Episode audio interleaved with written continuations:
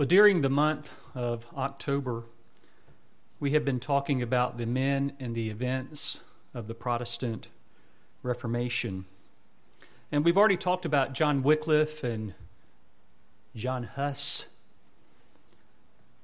And today, we're going to talk about one of the solas that I believe is the hallmark of the Reformation. All the solas developed over time uh, the earliest phrases were sola gratia, which is by grace alone, and sola fide, by faith alone, and sola scriptura, by scripture alone. But sola fide was used by Martin Luther in his translation of Galatians 3. He also used it in his lectures on Galatians. And this is the sola that Paul referred to in Romans 1:17, the last part of it, which is a quote from Habakkuk 2:4 which says this, but the righteous man shall live by faith. Luther had a lot of problems with that verse because he didn't understand whose righteousness and whose faith. It really leads to two questions out of this speaking of righteousness and faith. But he did say that this doctrine of justification by faith alone is the article upon which the church stands or falls. In fact, the article is so important that Luther also said if we lose it, we lose Christianity. If you don't have the doctrine of justification by faith alone, you don't have the gospel. And if you don't have the gospel, the church has no reason to exist. The church itself ceases to be a church and falls into apostasy because it is the article that answers the question what must I do to be saved? Now, the Roman Catholic Church required the continued performance of good works in order to be saved. In fact, they said in their catechism, number 837, and I quote, even though incorporated into the church, one who does not, however, persevere in charity is not saved. End quote. They say that other works that one must perform to keep his salvation, one of them, according to Article 1257, is baptism. Another one is Article 1129, which talked about the various sacraments. And if you study anything about Roman Catholicism, you'd also have to add the keeping of the Ten Commandments. Catholic theology views justification as an infusion of grace. And that is what makes the sinner righteous. So, in Catholic theology, then, the ground of justification is something made good within the sinner. It's not the imputed righteousness of Christ. At the Council of Trent, Rome had a response to the Reformation. They pronounced an anathema, which is a curse on anyone who says that the sinner is justified by faith alone. They say if this means nothing else is required by way of cooperation in the acquisition of the grace of justification, you and I are cursed. It's really the other way around. That's what Paul said in Galatians chapter 1. If you bring a different gospel, let him be anathema, let him be accursed. And that's what Rome does. Rome brings a different gospel. And we've been saying it about Rome because this is the backdrop to the Reformation. But we need to understand about this doctrine, this teaching of sola fide this teaching of justification by faith alone, as Martin Luther also said, it's the first and the highest, it's the most precious of all good works. That is faith in Christ. That's the most precious. John Calvin said justification by faith is the hinge on which all true religion turns. Martyn Lloyd-Jones adds if there has been one word that stood out more prominently, especially in the history of Protestantism, always got a word I can't say, that any other, it has been this great word, justification. I can say that word. Let me give you a definition. Justification is God's act of remitting the sins of guilty men and accounting them righteous freely by his grace through faith in Christ on the ground not of their own works, but of the representative law keeping and redemptive blood shedding of the Lord Jesus Christ on their behalf. Let me say that again. Justification is God's act of remitting the sins of guilty men and accounting them righteous freely by his grace through faith in Christ on the ground, not of their own works, but of the representative, law keeping, and redemptive blood shedding of the Lord Jesus Christ on their behalf. In the words of the Apostle Paul, Paul said it this way in Romans chapter 3 verses 24 and 25. He said, Being justified as a gift by his grace through the redemption which is in Christ Jesus, whom God displayed publicly as a propitiation in his blood through faith. This was to demonstrate his righteousness, because in the forbearance of God he passed over the sins previously committed.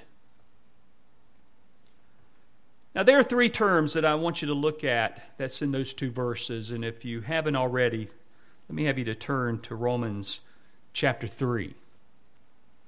And again, look at verses 24 and 25. The first term is found in verse 24, and it's in the phrase being justified. Naturally, we would start there because that's what we're talking about today. You hear sola fide, you're hearing justification by faith alone. There are no works to be added to it. It's all because of the person and work of the Lord Jesus Christ. You and I cannot do anything to merit salvation.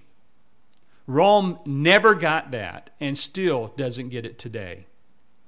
They believe that through all their sacraments, that that is part of attaining or acquiring salvation, but you have to maintain these sacraments to keep it. What a miserable life that that would lead to. If I am responsible for my salvation, and even greater than that, if I'm responsible for keeping myself in the love of God, I'm a man most miserable. See, the fact is that sinners have to be justified, and that illustrates a huge problem that we have. Because that says to us that we are sinners. And I don't say that lightly. Scriptures teach that all have sinned. Romans 3:23 for all have sinned and fall short of the glory of God and that really describes our life majority of the time doesn't it even in Christ we fall short Ecclesiastes 7 and verse 20 says indeed there is not a righteous man on earth who continually does good and who never sins. In case you were wondering that about your neighbor there's your answer right there. It's the fact is, he needs to know that. Romans 3:12 all have turned aside. Together they have become useless. There is none who does good. There is not even one well that paints the picture right there we don't have some kind of goodness infused in us we are wretched we're wretched sinful people and apart from the work of Christ in our life, we're hellbound. All of us. Not even one could be saved apart from the work of Jesus. See, the righteousness that God requires, sinners cannot provide. We have nothing good in us. The only righteousness man possesses or attains within himself is unrighteousness, because that is the character and that is the substance of fallen nature.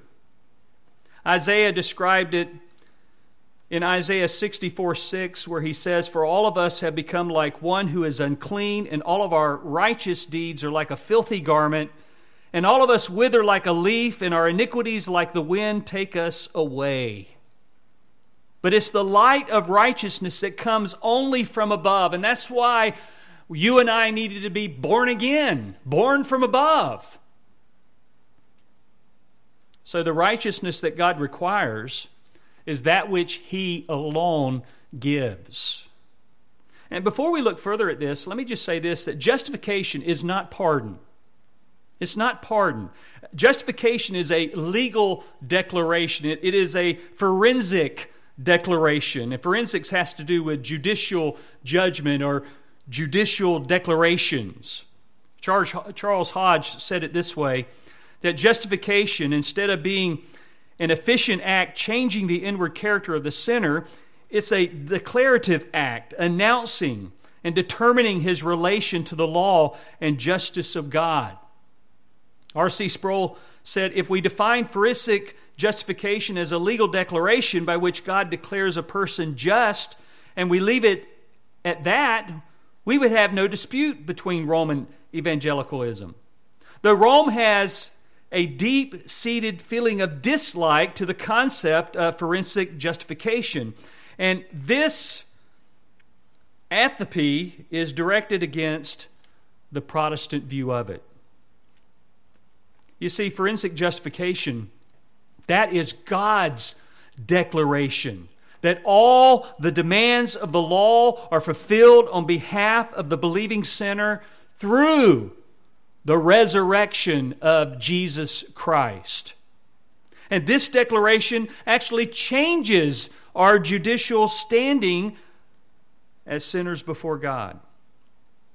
And so, what we're seeing in justification, what we're seeing in sola fide, is that God imputes the perfect righteousness of Christ to the believer's account, and then he declares the redeemed as one who is fully righteous.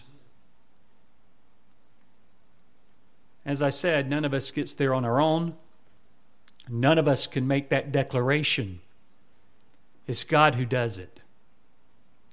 And there are six different aspects of justification in the New Testament. The Bible says that we are justified by grace. That means we do not deserve it. The Bible says that we are justified by faith, and that means that we have to receive it by believing on the Lord Jesus Christ. The Bible says that we are justified by blood, and that refers to the price that our Savior paid in order that we might be justified. And the Bible says that we are justified by power, and it's the same power that raised the Lord Jesus Christ from the dead. The Bible says that we are justified by God. He is the one who reckons us righteous. And then, of course, the Bible says that we are justified by works. And this was an area that Luther had a trouble with. He called the book of James a straw man. But he misunderstood what James was trying to say. We're not meaning that good works earn justification, but that they are the evidence that we have been justified. See, when he was reading Paul and he saw the term justification by faith, and then he reads over in James and he sees the same phrase, justification by faith. He didn't seem to realize that Paul was saying that before God we're justified by faith, and James was saying before men we're justified by works. So when the believing sinner is justified, when he is given the righteousness of Jesus, who fulfilled every aspect of the law, he's declared righteous. And again, J.I. Packer says justification is God's act of remitting the sins of guilty men and accounting them righteous freely by His grace through faith in Christ on the ground not of their own works, but of the representative law keeping and redemptive blood shedding of the Lord Jesus Christ on their behalf. We're saved by grace through faith, and that not of yourselves. It is the gift of God, not of works, lest anyone should boast. Ephesians 2 8 and 9. You have to tear out pages from the Bible to say that you're saved any other way. And to say that you're saved by any other way minimizes the sacrifice of Christ. It makes it of no effect, of no purpose. He died in vain. And let me tell you this, beloved God does nothing in vain. Everything God does is with purpose, and it's after his own counsel. It's after the counsel of his will by which he operates. So, according to the work of Christ and our faith in the work and person of Christ, we are justified. Notice the second word he says, being justified is a gift by his grace through the redemption which is in Christ Jesus. And the second word is redemption.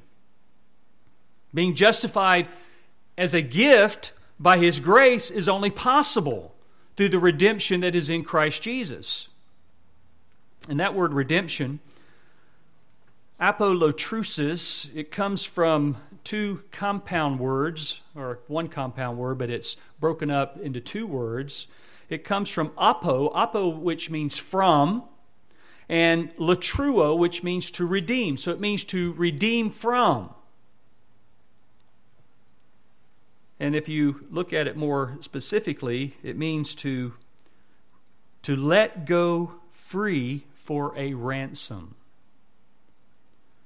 It's translated release in Hebrews 11:35.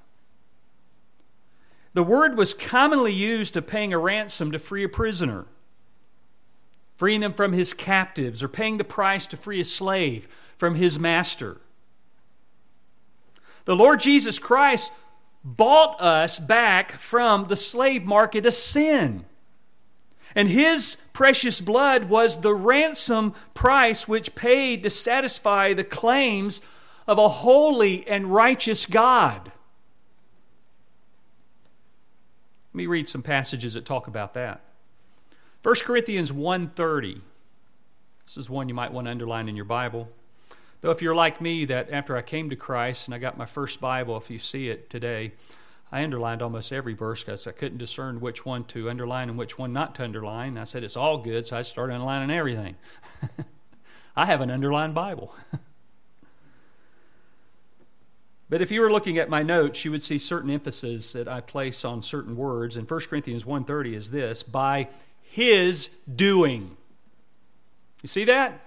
A lot of times we read 1 Corinthians and we miss this verse, but it says, it's by his doing you are in Christ Jesus who became to us wisdom from God and righteousness and sanctification and what else? Redemption. He's our redemption. He's our Savior. But it's by His doing, not by ours. Over in 1 Corinthians 6:20 it says you have been bought with a price. There was a price paid for your redemption and Christ paid it. Says it again in 1 Corinthians 7:23. You were bought with a price. The sacrifice of Christ was costly. It cost him everything. And what's it going to cost you? Everything to follow him. Acts 20 and verse 28, Paul said to the elders at Ephesus, Be on guard for yourselves and for all the flock, among which the Holy Spirit has made you overseers to shepherd the church of God, which he purchased with his own blood. There was a purchase price, and it was the blood of Christ. And the life is in the blood. You remember in the Old Testament, the Jews were told not to eat blood because the life was in it. I told you I like my steaks like that. In fact, that day I said that, I went home and cooked one on the grill, and it looked just like it when I was done. You can ask me one day why I eat it like that. I have a reason. But the purchase price was the blood of Christ. That's the meaning of redemption. We have been bought out of the slave market of sin. So, justified, redemption, what's the third word? Well, it's found in verse 25. The third word is propitiation. The redemption or the payment that Jesus made on our behalf was an appeasement to God. We could say then that propitiation means to satisfy the demands of justice. And you know, none of us could satisfy it. Only God could satisfy His own law and His own command. Uh, the, the standard's too high. I mean, even when Jesus said in Matthew 5:48 to the scribes and Pharisees, disciples were present, the crowds were present, he says, You are to be perfect, even as your Father in heaven is perfect. Unattainable. But that's the standard. And if anything, the Ten Commandments show that being unattainable as well. Because all the Ten Commandments can do and reveal to us is how we fall short.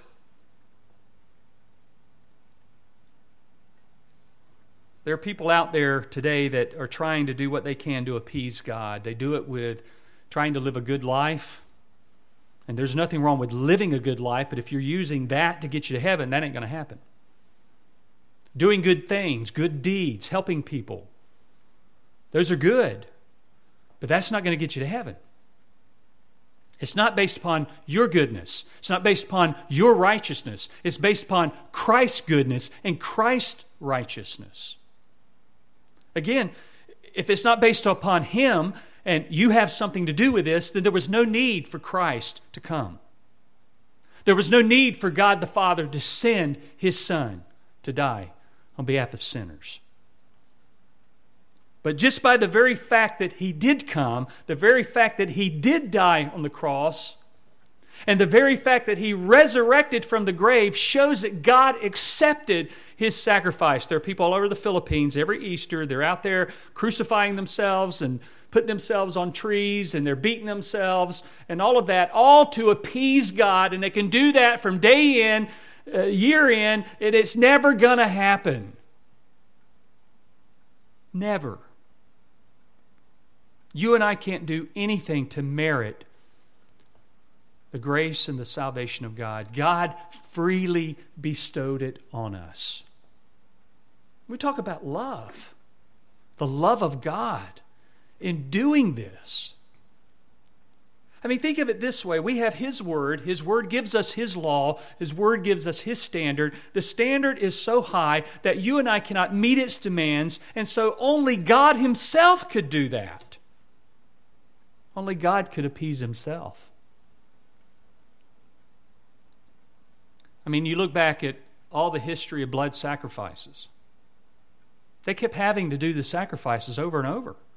You know, the interesting thing was that the night of the Passover, right before they came and arrested Jesus in the garden and took him to the kangaroo court that they threw at night, which was a violation of their own law, it says that he crossed over the Kidron Valley when he went toward the garden. When he crossed over that, he would have seen the blood flowing in the river of the millions of lambs that were slain on Passover.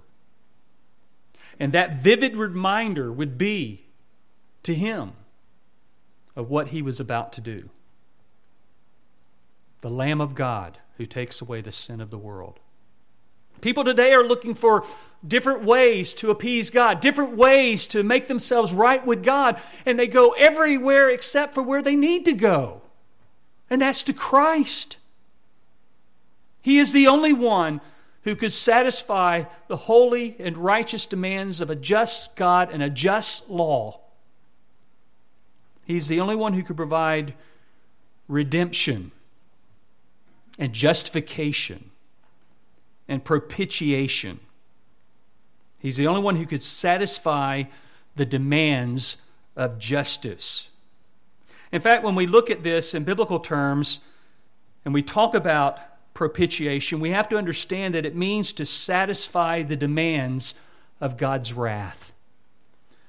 Uh, hold your place right there and turn with me to John chapter 3. John chapter 3. Usually in John chapter 3, we think of a couple things. Number one, Nicodemus. Then we think of verse 16, which is a verse we all learned when we were little. But do we realize verse 18? Verse 18 says, He who believes, used in the present tense, talks about ongoing belief. He who continues to believe in him is not judged. But he who does not continue to believe has been judged already because he has not continued to believe in the name of the only begotten Son of God. Listen, our ability to continue to believe is because God's given us His righteousness. God's given us the principle of new life, eternal life. But yet, if you do not believe, He says you're judged already. In other words, the verdict has been given. The only thing left is the sentence the punishment itself. And no wonder Jonathan Edwards, in his famous sermon, Sinners in the Hands of an Angry God, said in that sermon that sinners are dangling from a spider's web. At any moment, they could drop right into hell. So true. Because apart from Christ, you're hellbound. Apart from Christ, you are going to hell. It's just a matter of when. It's not a matter of if, it's a matter of when. When are you going to leave this life? And everyone is banking on the fact that we're going to get much older until we die. Or we're going to do something incredible with our life before we die. But all of that is garbage. Because none of us knows when we're going to die. Even when the doctor, and I don't agree with doctors doing this, but they do this, and they tell a patient that you have X amount of time to live. They're not God. They're not God. There have been people that have been told they've had two weeks to live and they live two months or two years. Understand what they're doing, getting you ready for that. But for some people that hear that information, totally give up. Beloved, I believe while you are fine and healthy and prosperous, or however you want to say it in your life, doing good, and prosperity is not always talking about money. Now, is when you make the preparations. See, I used to work for a funeral home. You know what I did? I did what people don't want to do talk about dying. So I would go to your house and talk to you about when you're going to die, what is going to happen with your body, what's going to happen for your family, What does your family need to do now before this happens? Because if you wait until it happens, this is what we phrase as emotional overspending. If you've ever been in a funeral home and you have to go pick out a casket, the most expensive caskets are at the front. I know you probably didn't know any of this and didn't know you were going to know about it today. But the fact is, is that people do all kinds of things, but they do not make preparation for eternity. That's the most important. Yes, it's important for me as a father and as a husband to make sure my family is taken care of, make sure all of our debts are paid. I don't leave our family in debt or any kind of problems like that. Make sure that they're well taken care of so that when I leave, there's no interruption in their provision. That's preparation. We have it too. We call it what? A retirement plan. Right? You plan for that day when you can retire, you can cease working the current job you're in and the current hours you're working, and you have something to live on, and you also have some kind of insurance.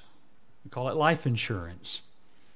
So that when that time comes, you have the resources to take care of your loved one or your loved one to take care of you. But since we usually don't think about this stuff ahead of time and pre plan it, we give that option or I should say, obligation to the family. And we let the family decide. You know, it's much better now to talk about it. I mean, I know who I want to preach my funeral. I know a lot of things now, and I've written those things down and have a place for them that my wife knows about. But when it comes to eternal matters, why don't we prepare for that? And you and I have prepared for it because we've been justified by faith in Christ. That's the most important preparation you need to make because no one knows the hour of their death.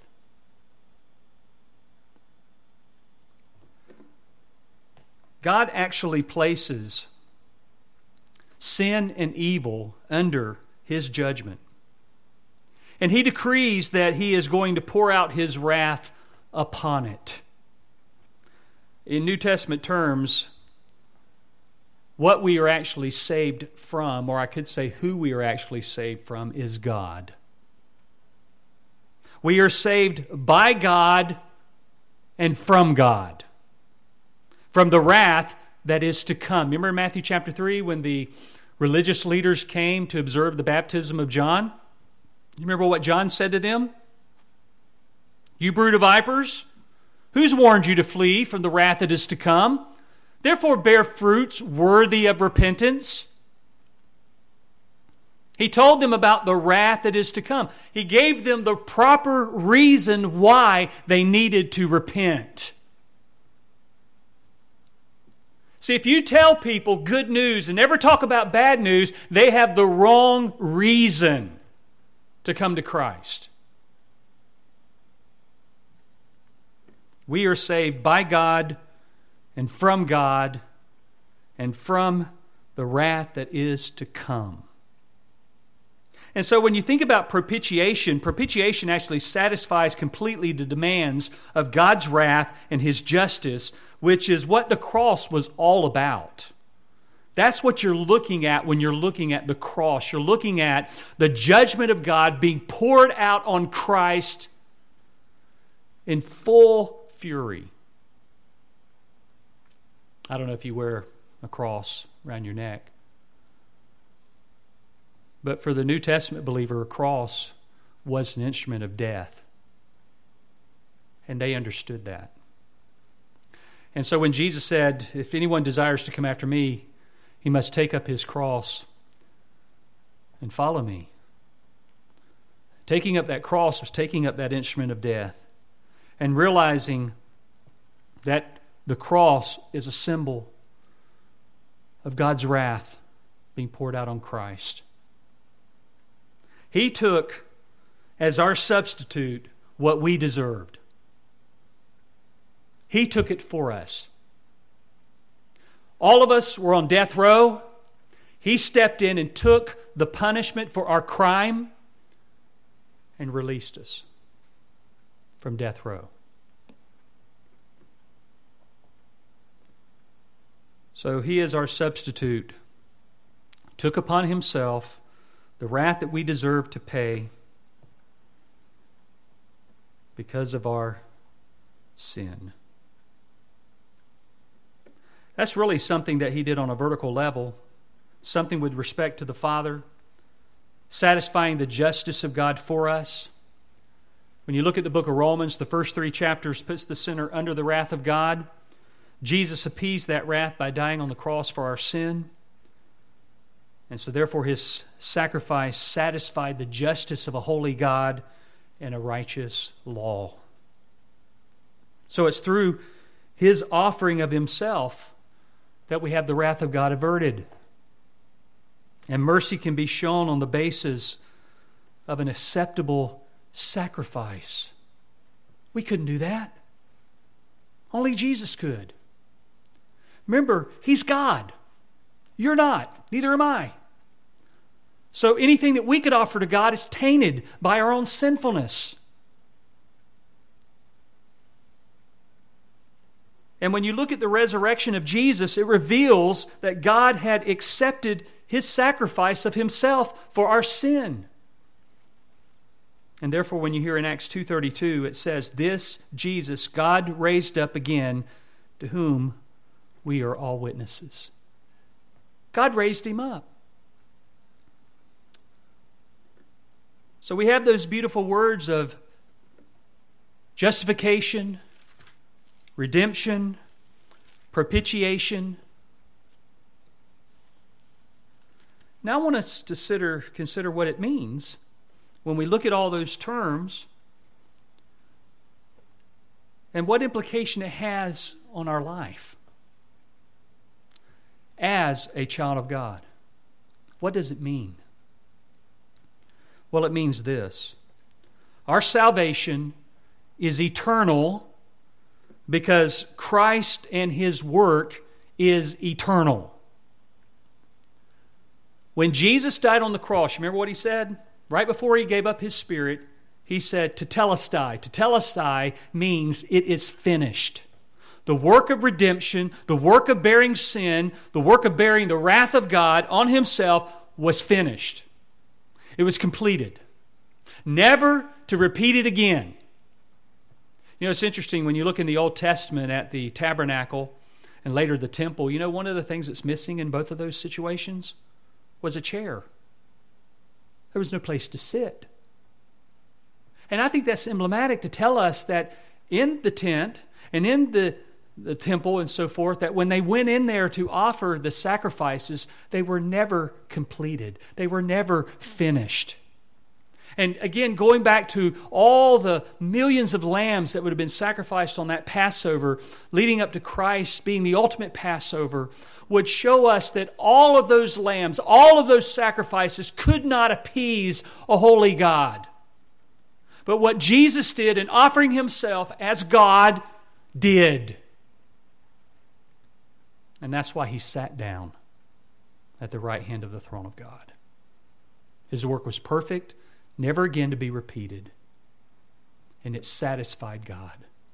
It appeased a holy and righteous God. No wonder that the Bible refers to our salvation as everlasting in Isaiah 45 17, or as eternal, Mark 16 20.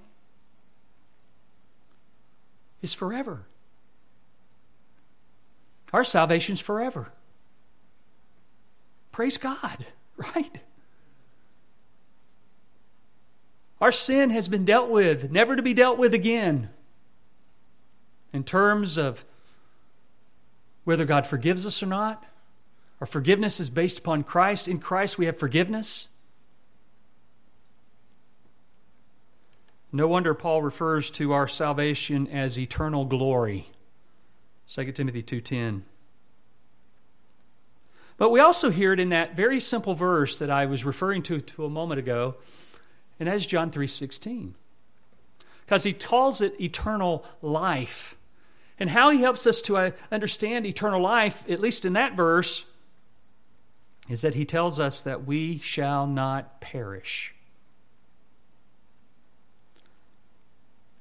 And when we look at that term, that term means that we will never be destroyed. Or as D.A. Carson puts it, we will never be doomed to destruction.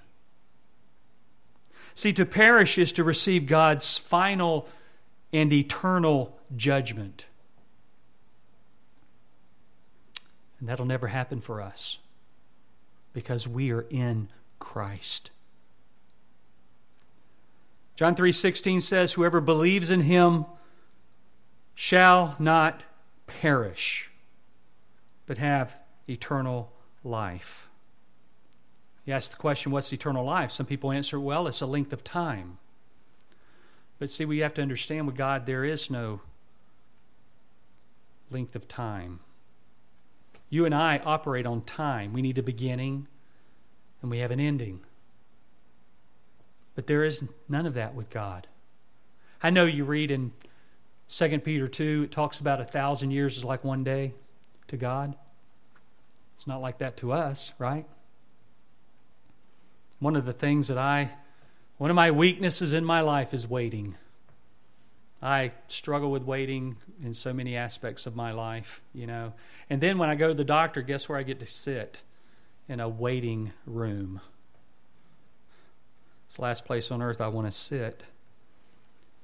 But this verse in John 3:16, when you look back, and he gives us one definition here of not perishing, uh, that, that's not all of it. There are actually 15 different references in the Gospel of John to that term eternal life. In essence, uh, we're really talking about the believer's participation in the ever eternal and everlasting life of Jesus.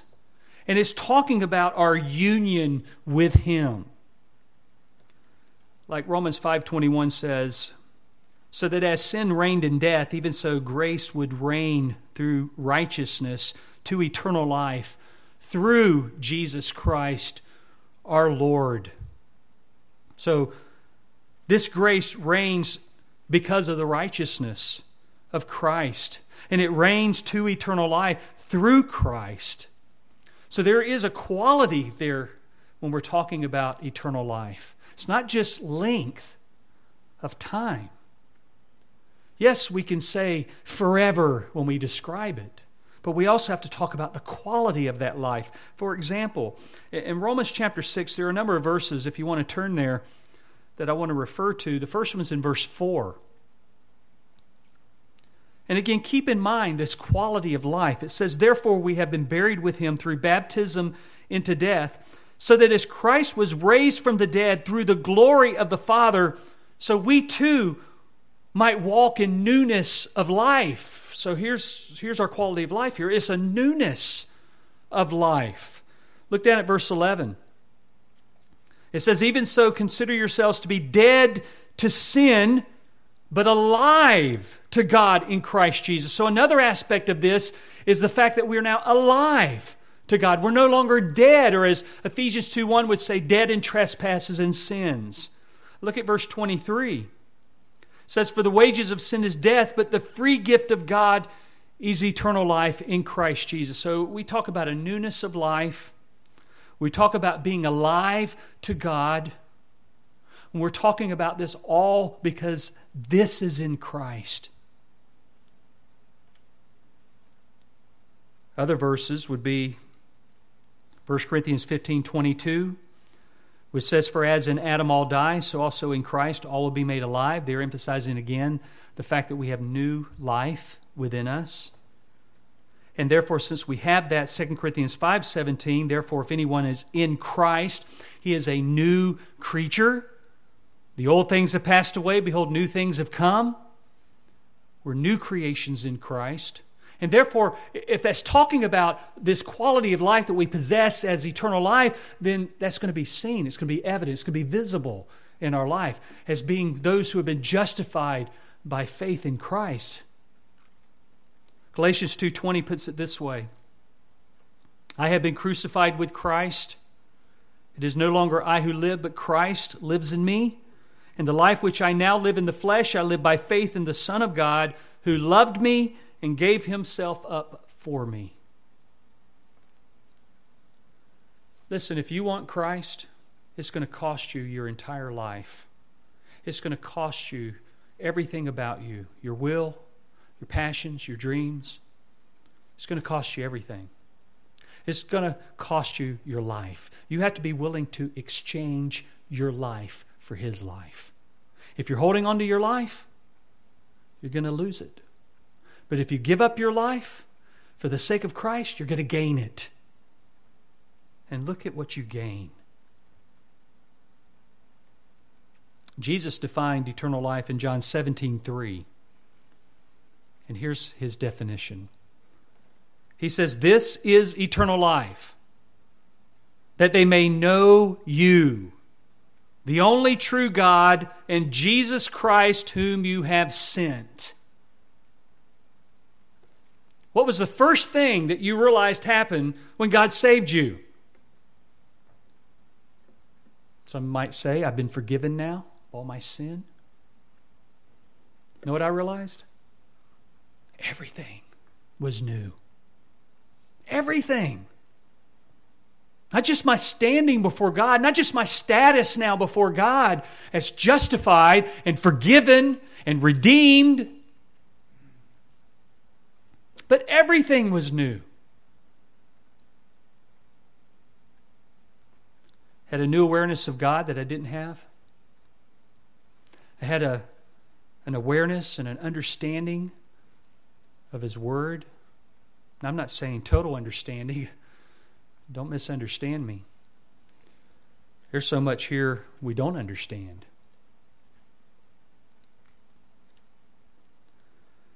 Eternal life, according to Ephesians 2 6 and 7, we're talking about the life of the age to come.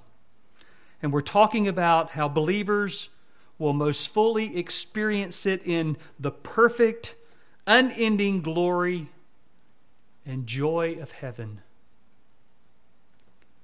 Again, John 3:16 Whoever believes in him shall not perish but have but possess this eternal life which Jesus defined as knowing God. And then it has a guarantee to those who possess eternal life that they will never perish. See, genuine salvation can never be lost. True believers will divinely be preserved and they will faithfully persevere. Two things always going on in your life where you're divinely preserved and you are faithfully persevering. Let me just break those two down. First, you'll be divinely preserved, John 6, 37 and following. Jesus said, All that the Father gives me will come to me. That's the doctrine of irresistible grace, by the way. And the one who comes to me, I will certainly not cast out. There's your security in your salvation. God's not going to cast you out. Jesus is not going to cast you out. He says, I have come down from heaven not to do my own will, but the will of him who sent me. And this is the will of him who sent me, that of all that he has given me, I lose nothing, but raise it up on the last day. For this is the will of my Father, that everyone who beholds the Son and believes in him will have eternal life, and I myself will raise him up on the last day. We are gifts from the Father to Christ according to John 6. And all that the Father has given to Christ, he loses none. You and I are gifts to Christ. He divinely keeps us. He preserves us. As it says in 1 Peter chapter 1, that we are kept by the power of God for a salvation ready to be revealed in the last time. Or you may be familiar with John 10 27 and following. My sheep hear my voice, and I know them, and they follow me, and I give them eternal life, and they will never perish, and no one will snatch them out of my hand. My Father who has given them to me is greater than all, and no one is able to snatch them out of the Father's hand. If you can't understand how secure your salvation is by that passage right there, then Jesus is lying. Or you and I are fools for not believing it. Romans 5 9 says that having been justified by his blood, we shall be saved from the wrath of God through him. Again, you're being saved from God and by God and saved from his wrath. And that's what's happening in Christ.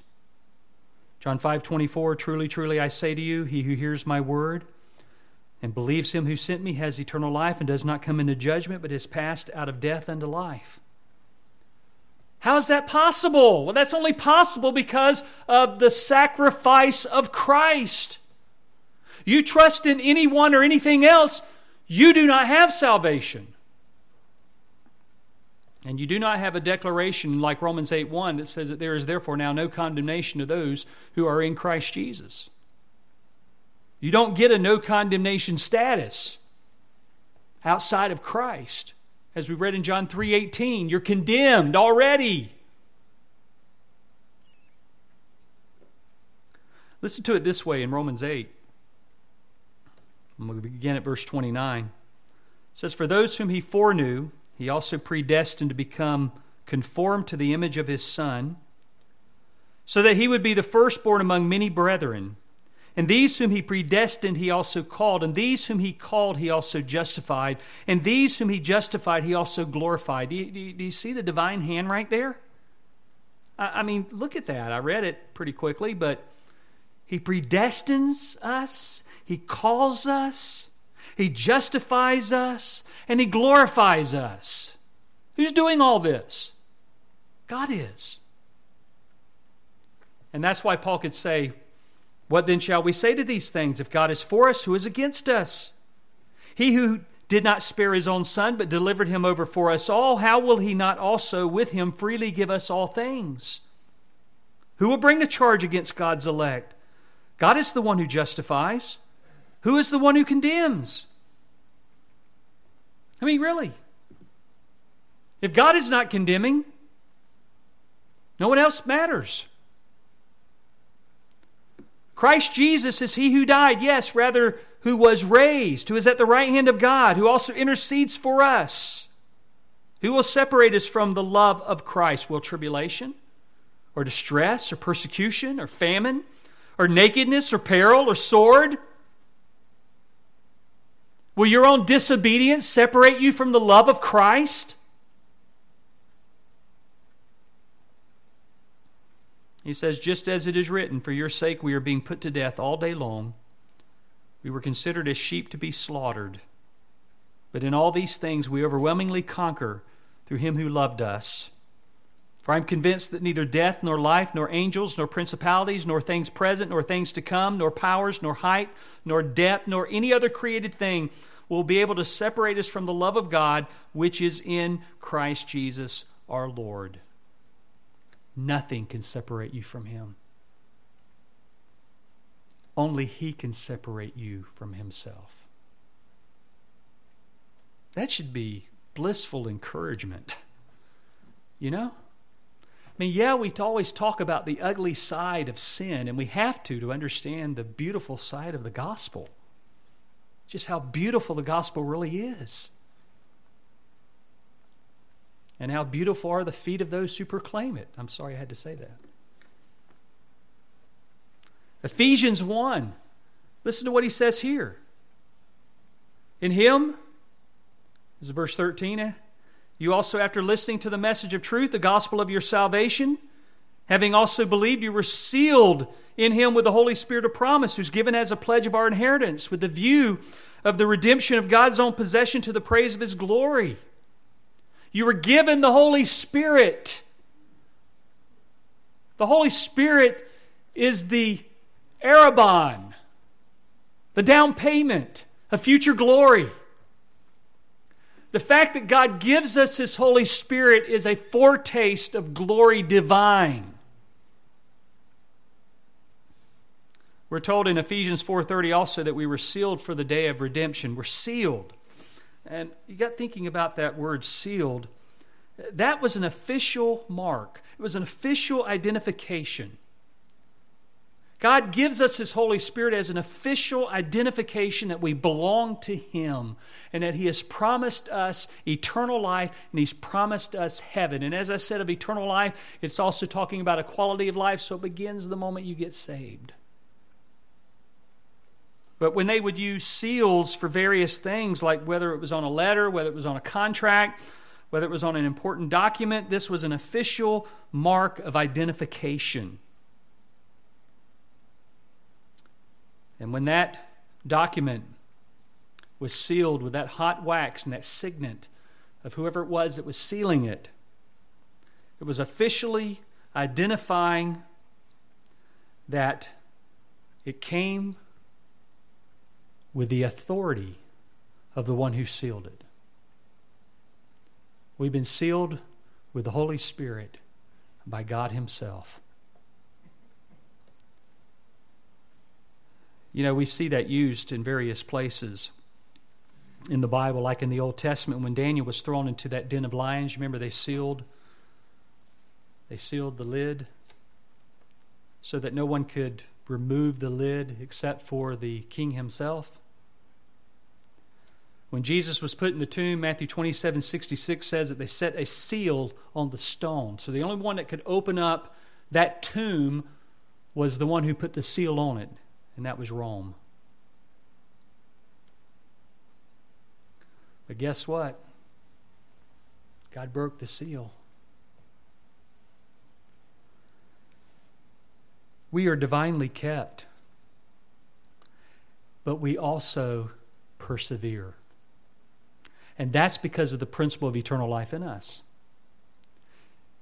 You know, even though that we have been forgiven of all of our sin, past, present, and future, and far as the cross is concerned, all of our sin is future, there still is within us, because of the principle of eternal life, the desire not to sin. Because some people think, well, if I've been forgiven of all my sin as future, uh, then I can just go out and sin. Willfully sin and just live it up. Well, Paul had a word for that. Romans 6. Shall we continue in sin that grace may abound? What did he say? Me genoito. God forbid. How shall we, who have died to sin, live any longer therein? Know ye not that as many of us as were baptized into Jesus Christ were baptized into his death? Therefore, we are buried with him through baptism into death, that just as Christ was raised from the dead by the glory of the Father, even so we also should walk in newness of life. We have a new life. We're new people. We're not the same persons that we used to be.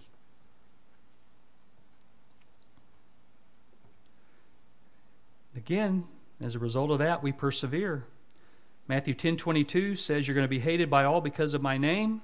Here he's talking to the disciples, but it is the one who has endured to the end who will be saved. We are those who will endure to the end. There's some days when you feel like you might not. There's some days when you feel like things are getting really tough and you're right at the edge and you almost want to say, I can't bear this anymore, and then boom, it's over. You endured. Matthew 24 13, the one who endures to the end, he will be saved. Luke 8 15, when it talks about the condition of the soils, when Jesus was talking about the sower went out and sowed seed, and, and he was telling us about the condition of the soils is like the conditions of the heart, and the seed is like the gospel as it's thrown, and it lands on different hearts. Luke 8 15, Jesus said, But the seed in the good soil, these are the ones who have heard the word in an honest and good heart and hold it fast and bear fruit with perseverance. We're divinely kept, but we also persevere because of the principle of eternal life in us. because we have been justified by faith in Christ. See how it's all tied together? Hebrews 3 6 talks about persevering. He says, Christ was faithful as a son over his house, whose house we are, if we hold fast our confidence and the boast of our hope firm until the end. Hebrews 3:14 We have become partakers of Christ if we hold fast the beginning of our assurance firm until the end. Hebrews 10:39 But we are not of those who shrink back to destruction but of those who have faith to the persevering of the soul. See how beautiful all those terms are? We've been justified as a gift by His grace through the redemption which is in Christ Jesus, and God displayed publicly as a propitiation in His blood through faith. Three terms that, divine, that describe our divine salvation. Salvation is by grace alone, through faith alone, in Christ alone. No other way. If you think there's any other way, then you didn't come the right way. You took the wide gate that leads to destruction instead of the narrow gate that leads to life. It's only in Christ that a sinner can be declared righteous. And it's only in this life that that, that occurs. If you die without Christ, you go into hell without Christ, without any hope, and it's permanent.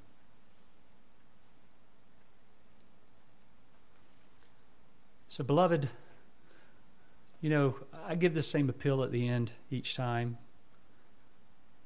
But I think all throughout the message, there's opportunities to believe on the Lord Jesus Christ when you hear what He has done and why He did it and how He did it. And the fact that you and I, we contribute nothing but the sin that made Him do it. That's all we contribute to our salvation. Is our sin. And I praise God. He's had mercy on us. Aren't you?